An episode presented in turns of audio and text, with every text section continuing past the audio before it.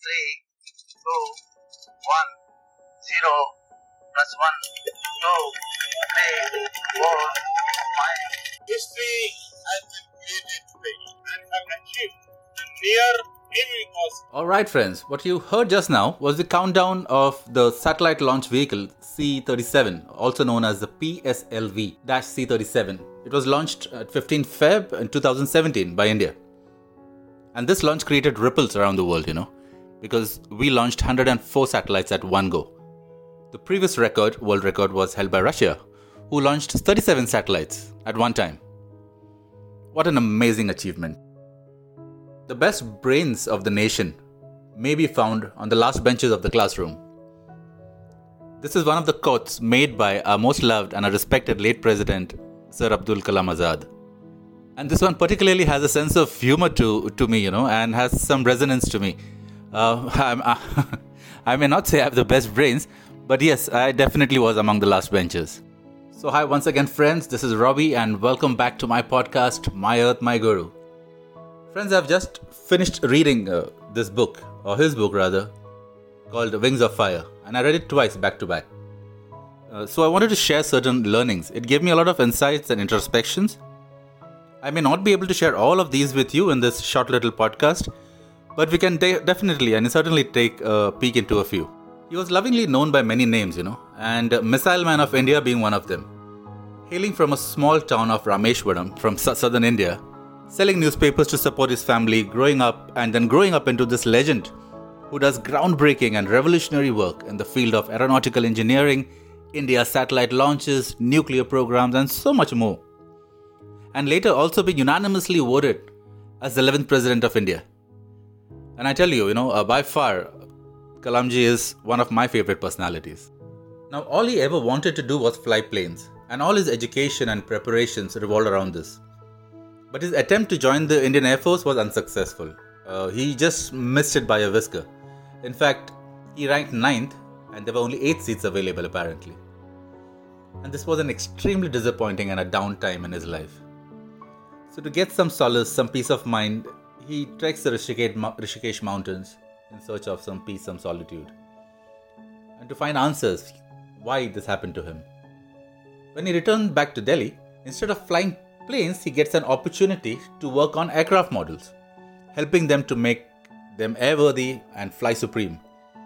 And this was for the Indian Defense Forces. A dream is not that which you see while you are sleeping, but it is something that doesn't let you sleep. This is a very deep quote by Sir Kalamji. And let me connect, connect this quote to a part in his life. I mean, if followed and roadmapped, it can be everyone's success mantra. At around that time, Kalam sir was involved in many projects, such as the supersonic target aircrafts, design and development of the vertical takeoff and landing, study of human centrifuge, and the very, very sought after the Nandi project. Now, the Nandi project was India's very own indigenous hovercraft project. It was inspired by the hovercrafts that the Germans used during the World War II. And at that time, an assignment like this and all that it demanded was far more than all the collective capabilities of our scientist team and the resources they had. But Mr. Kalam takes on this challenge head on. And with years of rigorous work, trials, failures, India successfully tests its first hovercraft Nandi. I mean, Nandi was a mammoth project. And now, guys, here I'm talking about project in terms of years of planning, sleepless nights, early morning starts, limited budgets, manpower constraints, knowledge of such uh, highly advanced equipment or, or machinery, I would say rather, and meeting early deadlines and working in the remotest of locations. And you, I mean, you name it, and the challenges were there. Nandi was successfully launched, moving with a 45mm air cushion and a 550 kg load bearing capacity. And that too, 6 months ahead of the 3 years deadline. I mean, what an achievement. Now, Kalam and his team knew that they would continuously improve on this initial model and sky would be the limit of limit for them. I mean, the sense of achievement and, and, and the entire feeling was, an, was at an all time high among the entire team. But guess what happens? The defense minister, Mr. Krishna Menon, who had approved the project, was no longer in position and the new office bearer did not share the same kind of dream. And the Nandi project gets shelved. What a great loss to the nation. And I mean, imagine what Mr. Kalam and his team must have felt. All their hard works, dreams, their sense of pride, everything watered down. And you know what? The project was never revamped, and till date, India still imports all of its hovercrafts. At around that point, again, Mr. Kalam was at a point of being heartbroken and delusioned. And these feelings were all the flashbacks of the time when he was not selected for being the Air Force pilot. Once again, he comes to terms with reality, finds meaning in what the current situation is, and moves ahead. Now, even though his project was shelved by the authorities, he goes back to his team and rekindles the sense of achievement among them, saying that yes, we created history and history will remember us as we were the ones who made the unimaginable possible and gave it life. Now, Mr. Kalam shares his learnings out of this project to us. Please listen to this quite carefully. He says, Leaders, if our pride stops us from listening to our juniors or subordinates, the people down the line, then you should not and you, sh- and you cannot expect your team to deliver results.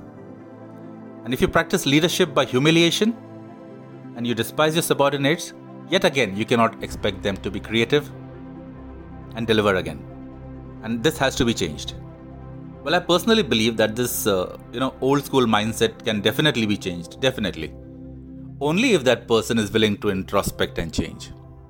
But here is a little message from my end to the ones who are emerging up in their roles. Well, if you all learn and practice these leadership qualities and turn these qualities into your virtues, believe me, friends, you will start weaving magic into your people's lives and your life as well. Friends, once again, I say it's an extremely rewarding choice of life. This was a little message from my end and a tribute to this great personality. Thank you once again, friends, for tuning in and listening to my podcast, My Earth, My Guru. I will come back with another episode pretty soon.